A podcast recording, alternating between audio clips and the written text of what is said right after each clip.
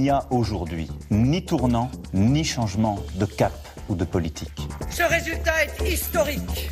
Je suis la candidate du peuple. Cette marche citoyenne, cette insurrection. Philippe Le Caplin. Le décryptage de la vie politique en France est maintenant sur RFI et c'est avec vous, Jean-Philippe Dubrul. Bonsoir. Bonsoir. Directeur euh, d'études à l'Institut français d'opinion publique, autrement dit l'IFOP. Alors bien sûr, ce qui agite la vie politique et sociale, c'est la réforme des retraites, avec une semaine décisive, puisque demain le texte sera examiné par les députés, alors que les syndicats appellent à deux journées de manifestations et de grève, mardi et samedi. D'ailleurs, la prévision vient d'être annoncée, que ce soit la SNCF ou la RATP, le trafic sera perturbé euh, pour la troisième journée mobilisation. Un vol sur cinq sera annulé dans les aéroports de Paris. Ce sera donc donc une semaine tumultueuse. Peut-on donc parler, comme je le faisais il y a de cela quelques instants, d'une semaine décisive? Alors, semaine décisive, je serais peut-être un peu facétieux et je vous répondrai oui et non. Euh, non, peut-être de la manière la plus courte possible. Non, car la bataille de l'opinion est pliée.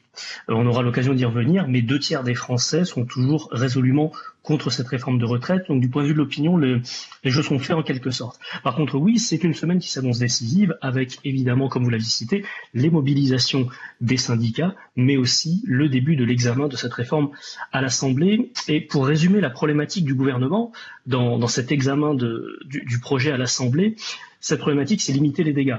Limiter les dégâts pour faire passer la réforme, d'une part, car ce n'est pas gagné. Faire passer la réforme, ce qui implique de lâcher du lest pour recueillir le soutien de députés, notamment des républicains, mais lâcher du lest sans apparaître dans le reniement euh, de la réforme ou dans la soumission aux désidérata des députés LR, euh, ni non plus euh, faire que cette réforme soit vidée de sa substance au final et qu'elle ne soit qu'une mesurette, ce que le candidat et président Macron cherche à tout prix à éviter. L'enjeu, c'est d'obtenir une mobilisation au moins égale aux deux précédentes journées de mobilisation pour les syndicats. Le 31 janvier, les manifestations avaient réuni 1 300 000 personnes selon la police, plus de 2 millions et demi selon les syndicats, ce qui était déjà davantage que la première mobilisation du 19 janvier. Euh, sur vos radars, puisque vous sondez l'opinion, est-ce que vous pensez qu'il y aura autant ou en tout cas peut-être plus de monde, sachant que finalement, pour conserver le soutien de l'opinion, les syndicats euh, doivent absolument continuer à, mobiliser, encore et toujours. Tout à fait. Alors, dans ce que l'on capte comme signaux de, la société française, rien n'indique un reflux de la mobilisation. Les gens, les Français en tout cas, sont toujours aussi remontés contre cette réforme de retraite. C'est dans un sondage IFOP que vous publiez aujourd'hui dans le journal du dimanche. Hein tout à fait. On voit, on aura l'occasion d'y revenir, voilà, mais on voit que 69% des Français sont opposés à cette réforme. Ça ne baisse pas. Donc la mobilisation ne, ne, promet pas de, fléchir particulièrement.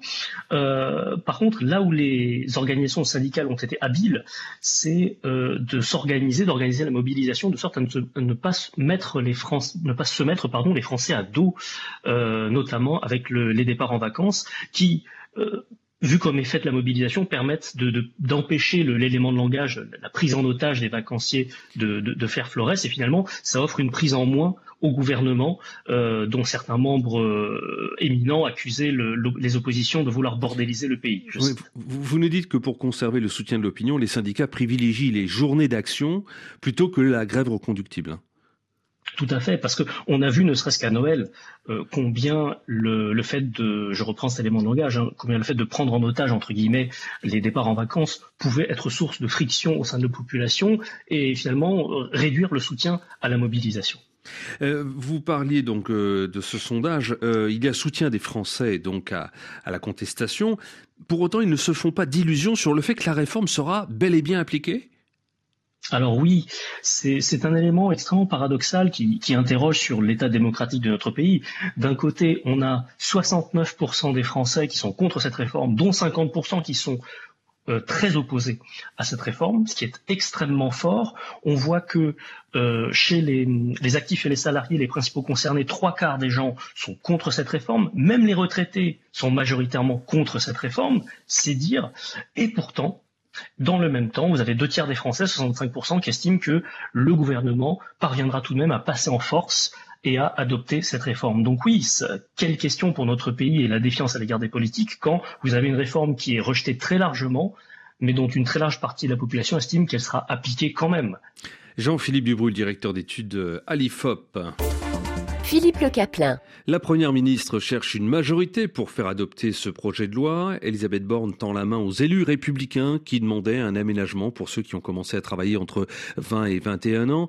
Dans le journal du dimanche, elle explique euh, que ceux-là pourront donc partir à la retraite à 63 ans, alors que jusque-là, ils étaient exclus du dispositif dit de carrière longue et devaient donc travailler 44 ans et non 43. Voilà de quoi rassurer la droite, comme l'espère le porte-parole du gouvernement, Olivier Véran. Il le disait ce matin sur Europe 1. Je note que du côté de la droite, il y a de la cohérence avec leur programme, il y a de l'ouverture et de la capacité de travailler en commun. Je m'en félicite. Éric Ciotti, qui présidait l'air, semble favorable à un vote du texte avec cette avancée, mais pour d'autres de son parti, comme Aurélien Pradier, le député du Lot sur France 2, eh bien ce n'est pas aussi simple. J'ai un peu le sentiment que la Première ministre se moque du monde. Il y a deux jours, elle nous disait qu'elle bougerait sur rien. Et aujourd'hui, elle fait semblant de bouger sur quelque chose qui, en réalité, n'a quasiment pas d'effet pour les Français. Et donc, mon travail de député, c'est pas d'être le ravi de la crèche, c'est pas de chercher un accord à tout prix, c'est d'être exigeant. Pour les syndicats maintenant, cet aménagement n'est pas suffisant.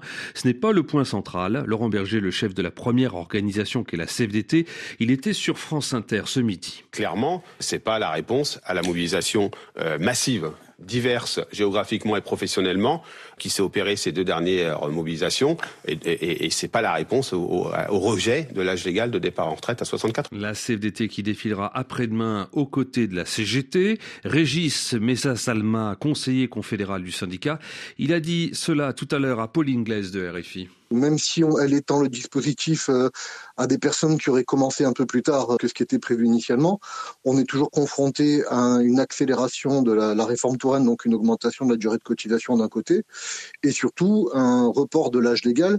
Donc euh, dire à des gens qui vont pouvoir rentrer dans le dispositif carrière longue, alors qu'en fait, ils vont partir au même âge que ce qui serait parti sans la réforme, c'est uniquement de la poudre aux yeux. Les syndicats ne bougent donc pas d'un iota, ce qui n'est pas le cas de LR. Donc, un peu d'arithmétique.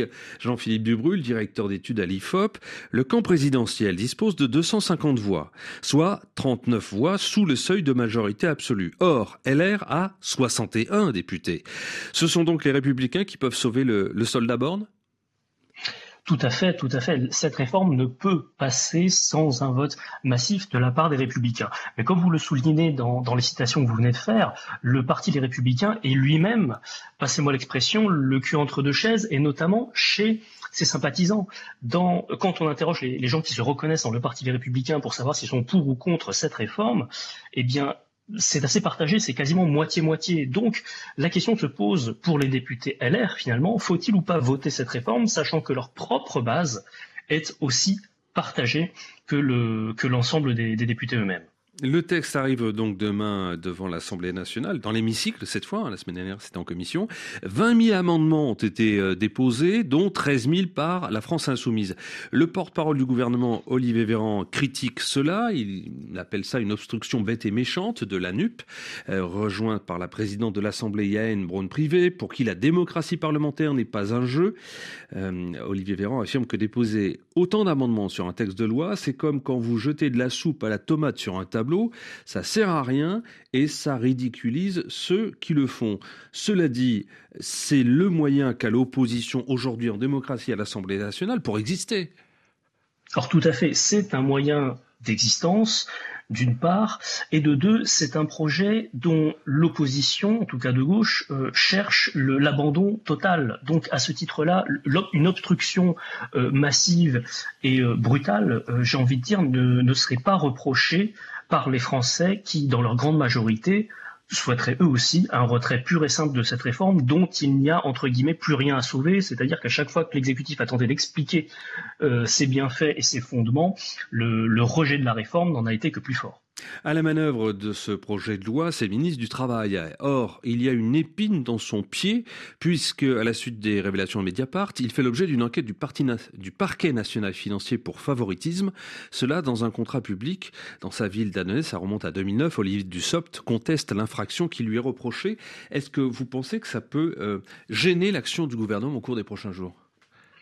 Dans l'absolu, pas vraiment, puisqu'Olivier Dussopt est une personnalité politique qui, sans lui faire injure, est relativement peu connue des Français. 63%, hein. en, janvier encore, 63% des Français disaient ne pas savoir de qui il s'agissait ou, ne pas avoir d'opinion sur cette personnalité-là.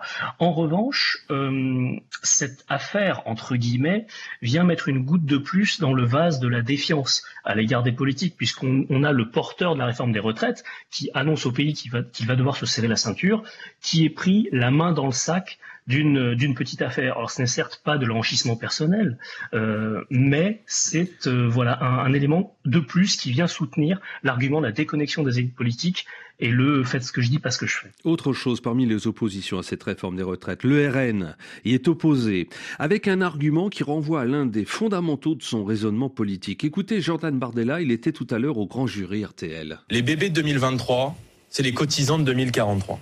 Dans un système où ceux qui travaillent paient la retraite de ceux qui ne travaillent plus, on n'a pas d'autre choix que de soutenir la natalité et de permettre à ceux qui le souhaitent, aux femmes qui le souhaitent, de pouvoir faire des enfants sans avoir des contreparties importantes. Or, ce texte est l'une des principales victimes euh, de, ce, de cette réforme des retraites. C'est aussi pour ça que je combats ce texte. Elle va être plus dure pour les femmes qui ont des carrières hachées. Et en réalité, le bénéfice qu'elles obtiennent en faisant des enfants va complètement disparaître. Trois quarts de l'accroissement naturel de la population française n'est pas lié aux naissances, mais est lié à l'immigration. Et la natalité qui est celle des gens qui viennent dans notre pays, de cultures différentes, est en train de créer un basculement démographique qui pourrait amener à la disparition de la France dans les décennies euh, qui viennent. Le RN qui revient donc à ses fondamentaux à la faveur de cette réforme, après avoir été discret ces derniers mois sur la question de l'immigration. Cela vous inspire quelle analyse, Jean-Philippe Dubrul?